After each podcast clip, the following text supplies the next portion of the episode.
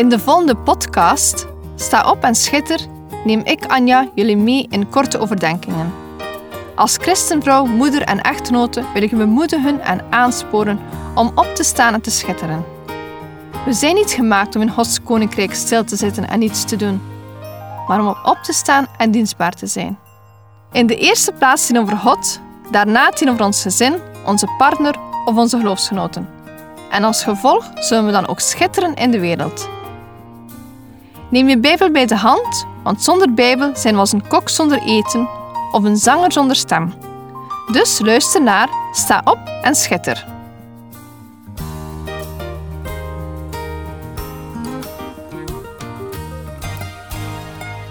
Vandaag heb ik een wat vreemd thema gekozen, namelijk een echo. Wikipedia beschrijft een echo als volgt. Een echo is een akoestisch verschijnsel waarbij geluidsgolven die afkomstig zijn van een bron door een object teruggekast worden richting de bron.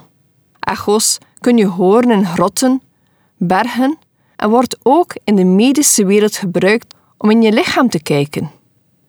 Misschien heb je wel eens een echo gehoord wanneer je iets roept in een grot of in de bergen. De eerste keer dat ik het hoorde was als tiener. Ik riep mijn naam in een waterput en mijn naam kwam terug. Een echo is en blijft iets unieks voor mij. Ik las een verhaaltje over dit onderwerp, waardoor ik mij afvroeg wat de Bijbel erover zegt. Ik ga starten met het verhaaltje. Het gaat als volgt. Vader en zoon lopen in het bos, die omringd is met hoge bergen. Plotseling struikelt de jongen en omdat hij pijn voelt, roept hij Ah! Verrast hoort hij een stem vanuit de bergen die Ah roept. Vol nieuwsgierigheid roept hij: Wie ben jij? En hij krijgt als antwoord: Wie ben jij? Hij wordt kwaad en roept: Je bent een lafaard. Waarop de stem antwoordt: Je bent een lafaard. Vragend kijkt de jongen naar zijn vader aan. De vader zegt: Zoon, let op. De vader roept: Ik bewonder jou. De stem antwoordt: Ik bewonder jou. Vader roept: Jij bent prachtig. En de stem: Jij bent prachtig. De jongen is verbaasd, maar begrijpt het nog steeds niet. Daarop legt de vader uit: De mensen noemen dit echo. De geluidsgolven uit jouw mond weerkaatsen op de bergen en je hoort uiteindelijk je eigen stem terug. Het leven is in feite vaak ook zo. Wanneer je door het leven wandelt als een arrogant en onbeleefd iemand, dan is de kans groot dat mensen ook zo tegen jou doen. Het leven heeft je meestal terug wat je er zelf inbrengt. Het leven is een spiegel van jouw handelingen. Een persoon die steeds rustig en vriendelijk leeft, heeft ook veel meer kans zo behandeld te worden. Als je meer liefde wil, geef dan meer liefde. Wil je meer vriendelijkheid? Geef dan meer vriendelijkheid. Dit verhaaltje over een echo heeft ons een wijze les. Wil je liefde? Geef dan liefde. Wil je vriendelijkheid? Geef dan vriendelijkheid. Ik moest terugdenken aan een periode dat ik verlangde naar vriendschap, maar zelf voor niemand een vriendin was. Zo werkt het leven niet. Je kan niet verwachten iets te krijgen als je zelf niets investeert. Zo is het ook met vriendelijkheid, liefde, geduld, eerlijkheid en respect. Ik ben van het idee dat het belangrijk is dat we liefde, vriendelijkheid en dergelijke moeten uitdelen in onze omgeving. Het verhaaltje van de echo stelt het natuurlijk zeer rooskleurig voor. En in de praktijk is het niet altijd zo. Maar toch zit er iets van waarheid in.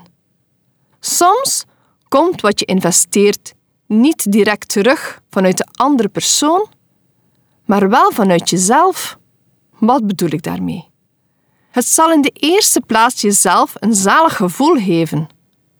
Ik geloof in de uitspraak: Delen van liefde in je omgeving brengt liefde in je eigen omgeving. Zo is het met een echo. Wat je heeft, komt vaak ook terug. Zo is het ook met onze woorden. De Bijbel is zeer duidelijk als het gaat over woorden. Er wordt dan ook vaak gesproken over de macht van onze tong, zoals in Spreuken 18, vers 21, waar staat: Dood en leven zijn in de macht van de tong. Wie hem lief heeft, zal de vrucht ervan eten. Dit is een felle uitspraak en toont aan wat het effect van onze woorden kunnen zijn. De tong heeft de macht van dood en leven. Woorden blijven vaak lang gegrift in ons geheugen en slaan wonden. Dr. Struiksma van de Universiteit Utrecht heeft een onderzoek gedaan naar wat verbale beledigingen en complimenten deden bij vrouwen. Tijdens dit onderzoek ontvingen 79 vrouwen beledigingen, complimenten en neutrale uitspraken. Via EEG registreerden ze de huidgeleiding om de korte termijn impact te vergelijken. Onderzoek toont aan: een belediging is als een klap in het gezicht. Figuurlijk was het al langer bekend dat een belediging als een klap in het gezicht is, maar nu wijst het ook dit onderzoek het uit. Verbale beledigingen voelen aan als een kleine klap in het gezicht. Verbale beledigingen doen pijn. Dr. Struisma zei in een van haar commentaren: Bovendien, in tegenstelling tot complimenten, waarvan het effect vrij snel lijkt af te nemen, lijken beledigingen hun angel niet te verliezen. Voor mij is het zeer herkenbaar. Een persoon mag tien positieve dingen tegen mij zeggen en één negatief. Ik zal vaak het negatieve onthouden. Woorden doen pijn en we moeten er goed mee omgaan. Dood en leven zijn de macht van de tong. Wie hem lief geeft, zal de vrucht ervan eten. We zullen de vrucht dragen van wat we zeggen. Dus woorden werken inderdaad als een echo. In Matthäus 12, versen 35 en 36 lezen we: De goede mens brengt goede dingen voort uit de goede schat van het hart. En de slechte mens brengt slechte dingen voort uit de slechte schat. Maar ik zeg u, de mensen van elk nutteloos woord dat zij zullen spreken, rekenschap moeten geven op de dag van het oordeel. Ik hoor christenen soms domme dingen zeggen die geen eer brengen aan God en verontschuldigen zich dan met de woorden: Ik bedoelde het niet zo. Maar Jezus had het hier over elk nutteloos woord. Met onze tong kunnen we mensen zegenen, maar ook vervloeken. Als we geen controle hebben over onze tong, dan kunnen we onszelf in de problemen brengen. Jezus vertelt ons dat op de dag des oordeels iedereen voor God zal staan om rekenschap af te leggen van de woorden die ze hebben gesproken. Tezij die woorden onder het bloed van Jezus zijn gebracht en verheven zijn. Voorbeelden van een verkeerd gebruik van de tong zijn roddelen, neerbuigend spreken, bluffen, manipuleren, vals onderwijs, overdrijven, klagen en liegen. Vraag jezelf af voor je iets zegt: is het waar? Is het nodig? Is het vriendelijk? Sta stil bij het woord echo. Ieder woord dat uit je mond komt, heeft gevolgen.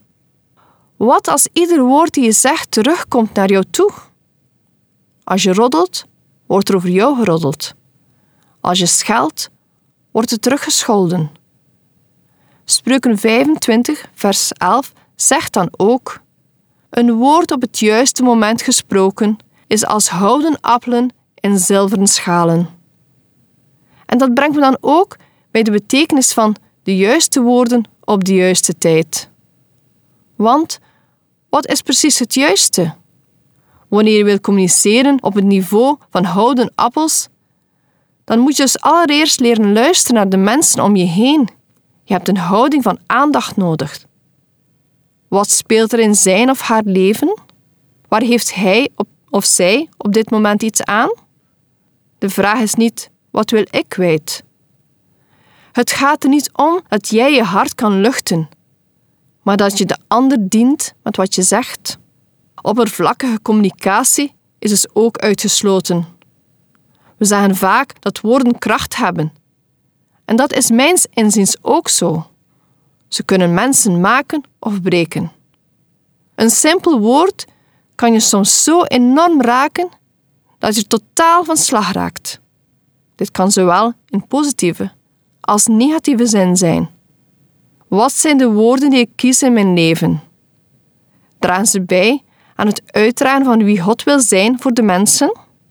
We spreken gemiddeld 16.000 woorden per dag. Blijkt uit wetenschappelijk onderzoek.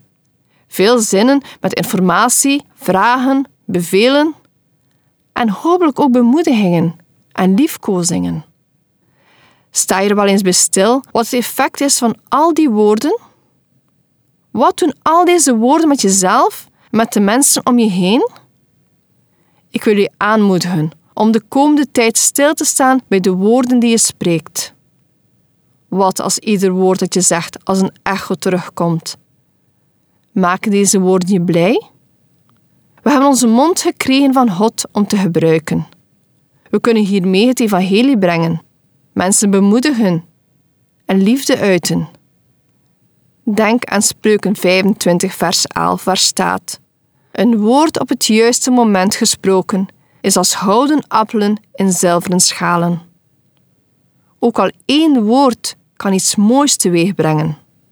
Volgende week wil ik verder ingaan op dit thema. Sta op en spreek positieve woorden in je omgeving.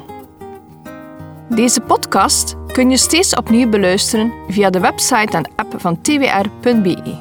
Als je deze aflevering leuk vond en je wilt de podcast helpen ondersteunen, deel hem dan met anderen.